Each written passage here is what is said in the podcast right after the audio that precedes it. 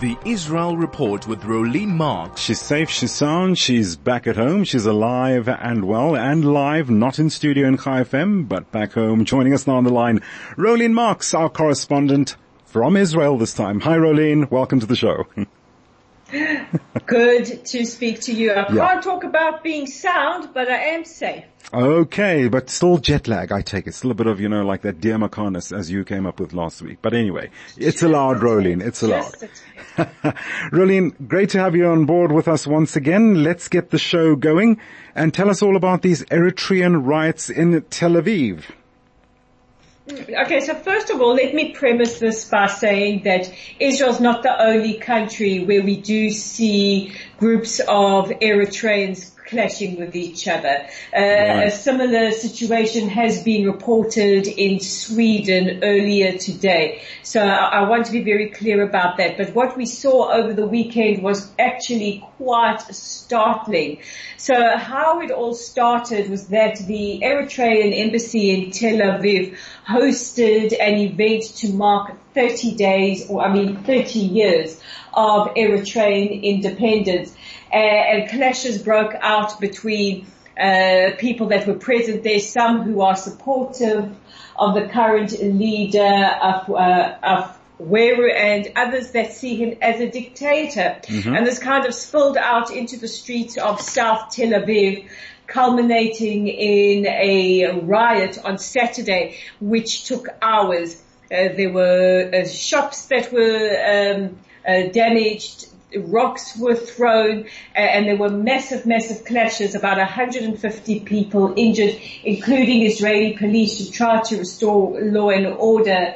One policewoman has severe head injuries. She is still in critical condition. Now, the uh, one hospital director said that he had never seen a medical situation this severe in many, many decades. In fact, he said he can't remember the last time he saw a medical event like this. Magen David Adom had to appeal for uh, blood donations for people to come down and donate blood. And, and thank goodness the, uh, the, the police were able to stop the riots, but a very, very harrowing situation. Now what has transpired out of that, and it's of course making headlines around the world, is uh, Prime Minister Netanyahu met with his cabinet yesterday. They discussed the possibility of deporting these Eritreans. Now they are not uh, legal citizens. These are asylum seekers mm-hmm. coming to Israel uh, looking for asylum. Now, of course, the global media has globbed onto that, uh, you know, making it look as if Israel's being inhumane, trying to deport uh, asylum seekers. But I don't think any country will stand for um, any groups, uh, wherever they come from, that are causing this kind of unrest and, and violence. But of course, we also have the opportunists and the Justice Minister Yariv Levin and Itamar Ben-Gvir, our national security minister, are rumored to have said, well, instead of deporting them, send them to the suburbs of North Tel Aviv. Mm-hmm. This is um, mostly where wealthier people, people who are more left-leaning in their politics, tend to uh, tend to live. So uh, Yariv Levin and Itamar Ben Gvir try to use this very very serious situation yeah. to to engage in some political grandstanding. Oh, Ben Gvir, as you say, political grandstanding. Also, when I read that report earlier on about moving and moving them to the north because people are objecting. I mean, if you move them to the north, where you've just mentioned some affluence to this part of the world, Rolene, where exactly would they then stay? Well, I think um, the intention is to basically uh, cock a snoot at mm. uh, Israel citizens that are seen or deemed more left-leaning in their politics. Oh, okay. You know, he's he's bringing in very very polarizing, divisive politics into something that actually doesn't concern Israel or Israeli citizens at all. Mm. Let's move on to a story now that, uh, yeah, the plot thickens, one could define it as. Last week, uh, Eli Cohen met with his uh, Libyan counterpart. It was last week, a week before, the way time is going. Uh, from his counterpart from Libya now. Did the Libyan PM, Prime Minister, hold talks with Mossad?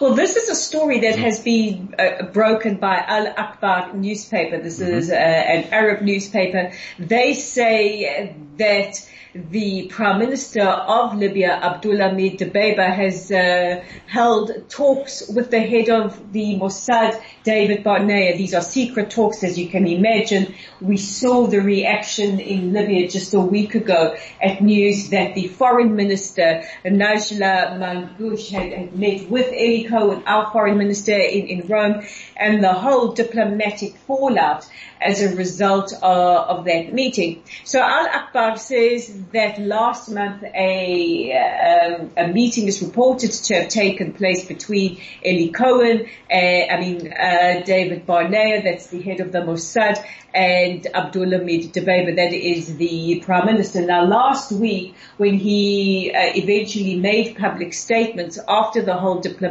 fallout, he said Libya will in no way recognize or normalize with Israel. In fact, he went on to say, uh, long live Palestine, the people of Palestine, the Palestinian cause is in the heart of all Libyans. But now this classified diplomatic document that has been obtained by this uh, publication says that this uh, uh, alleged meeting was brokered uh, by the Jordanians, by the Americans, looking to promote normalization. I found it very, very interesting. Mm that the Jordanians are playing a role. It's actually a very, very positive indication of uh, where they see the importance of normalization for the region. And, and the meeting did take place in Amman. So it's uh, quite extraordinary. And here, the Prime Minister attended the meeting in his uh, personal capacity. He was there.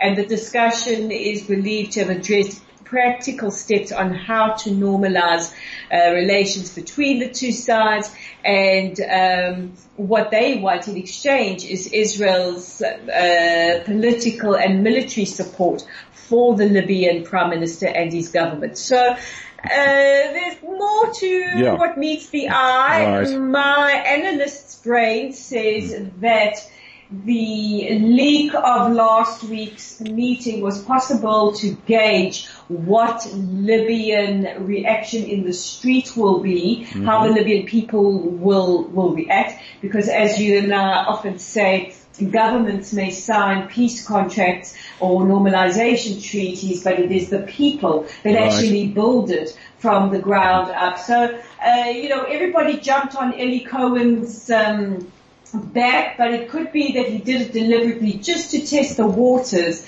Okay. And now, uh, as a result, we saw the mass protests mm-hmm. that that happened after that. Uh, maybe they thought, okay, well, uh, a little bit too early. Right, and now uh, news has leaked that the prime minister, who on the one hand has said absolutely not, is now meeting with the head of the Mossad.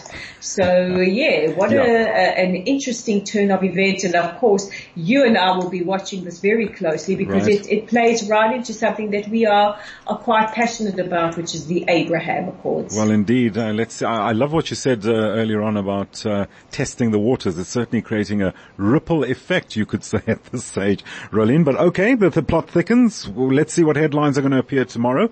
For now, Mr. X, Elon Musk, is calling for a vote on whether the ADL should exist.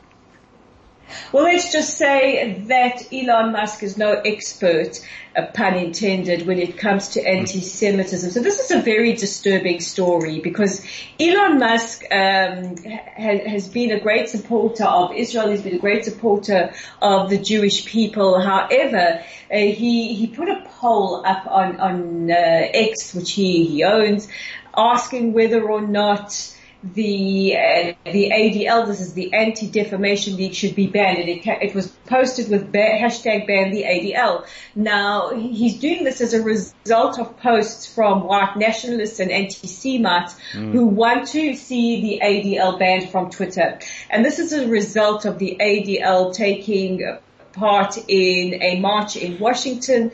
This is a, a, a march to celebrate the 60th anniversary of the big march in, in Washington where the ADL uh, was part of the big civil rights movement and marched shoulder to shoulder with African American leaders and all other minority communities and it's absolutely terrifying to see the rise mm. of white supremacists in the United States. This is the, the second big story related to that. We had another story about the Goyim Defense League. They were out in, in, in Florida flagrantly marching with swastikas uh, and, and, shouting anti-Semitic rhetoric, uh, and it really frightens me that the United States, once the bastion uh, mm-hmm. of democracy, is seeing this uh, horrendous rise in anti right. uh, anti-Semitism and white supremacy. So he's doubled down. Elon Musk. He says the ADL. Um, he says they are regressive in their demands to ban social media accounts for even minor infractions. Mm. Are ironically the biggest generators of anti-Semitism on this platform. Now this is a preposterous tweet. Now no there are listeners who say that the ADL is maybe more woke, but they certainly are not anti-Semite, and this is a horrific, offensive tweet. Rolene, we're going to have to leave it there. Certainly, uh, subjects that we just spoke about, uh, they're going to develop quite a bit uh, as from now until tomorrow. Looking forward to tomorrow's chat to see where things stand regarding what we chatted about on the Israel report. Rolene Marks, our correspondent from Israel.